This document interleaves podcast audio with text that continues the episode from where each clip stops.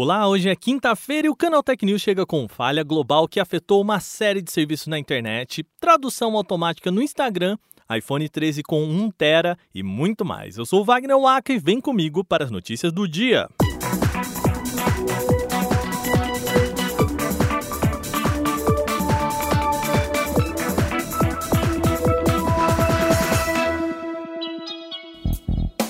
A gente começa o programa falando de uma falha que derrubou muito serviço nessa quinta-feira, como o Steam e a PSN, a rede da PlayStation. Um problema em uma ferramenta de infraestrutura da Akamai, chamada Edge DNS, sofreu instabilidades. DNS, para quem não sabe, é a sigla para o Sistema de Nomes de Domínio, basicamente responsáveis por localizar e traduzir números IP de endereço de site para navegadores. Basicamente é uma etapa da nossa navegação, tá? E por conta desse problema, vários serviços passaram por instabilidade. Aqui no Brasil, o pico foi por volta lá da 13h, incluindo serviços como e-commerce, plataformas de jogos como a PSN e Steam, aplicativo de todos os tipos e até corretora de investimento. Imagina o susto dessa galera. A Akamai emitiu nota mais tarde pelo Twitter e disse ter aplicado algumas atualizações que normalizaram o sistema. E segundo a empresa, a hipótese de um possível ciberataque foi retirada de questão. Bom, agora vamos falar de coisa boa. O Instagram está liberando uma ferramenta que faz a tradução automática de textos inseridos nos stories. Hoje são mais de 90 idiomas que podem ser traduzidos pela função no Instagram. Sempre que você acessar um story na rede social que contém um texto, o botão de ver tradução poderá ser selecionado no canto superior esquerdo, logo abaixo do nome do usuário do autor. A ferramenta parece funcionar tanto com publicações em foto quanto em vídeo. No entanto, quando o criador do post utiliza algum filtro, é necessário pressionar o nome ali no filtro, também abaixo do nome de usuário, gente, e tudo fica um pouco confuso para encontrar a opção de tradução. Infelizmente, o recurso ainda não funciona em áudio, mas já é uma mão na roda para quem não fala outra língua. O Instagram diz que a tradução automática dos stories já está disponível para todos os usuários. E mais uma vez, vamos de rumores do iPhone 13. O Wedbush, um conhecido informante da indústria, sugeriu que toda a linha do iPhone 13 vai contar com um sensor LiDAR e os modelos mais caros devem apostar ainda em 1TB de armazenamento interno. O LiDAR é uma técnica que usa laser para fazer medições e, segundo o informante, todas as versões dos iPhones 13 vão adotar esse scanner. Sobre o sistema de armazenamento, vale perceber que a adoção de 1TB seria um belo salto em relação aos 512GB dos atuais iPhone 12 Pro e 12 Pro Max. Mas, bom sempre lembrar aqui que a Apple não confirma rumores, ok? A empresa deve realizar um evento entre setembro e outubro para falar dos iPhone 13. A expectativa é de que eles contem com tela em OLED e taxa de atualização de 120 Hz. O Chrome para desktop passou a embarcar o Google Lens para fazer pesquisas em imagens na internet. As lentes inteligentes foram expandidas no navegador e agregam mais habilidades para pesquisas por figuras. Para quem já usou o Lens no smartphone, o negócio é meio mágico, né?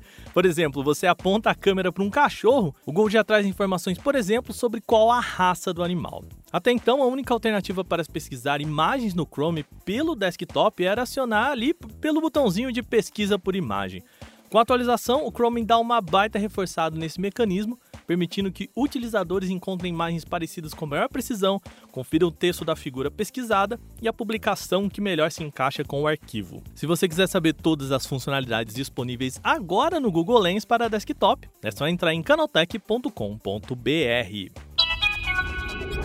Falando novamente em lançamento de produtos, agora vamos para o Windows 11. A Microsoft ainda não tem uma data de lançamento para o novo sistema operacional, mas o planejamento de distribuição de drivers da Intel sugere que a versão final da nova geração do Windows chegará ainda este ano, hein? E olha, essa data é uma incógnita bem grande. Embora a Microsoft sugira que o Windows novo só chegue em 2022, o material promocional colocava a data para 20 de outubro. E aqui mora uma possível pegadinha. Há a possibilidade de o sistema estrear em 2021 apenas em novos notebooks, mas a atualização para o público em geral só pode ser distribuída em 2022, ou seja, ele vai ser lançado mezzo 2021, mezzo 2022.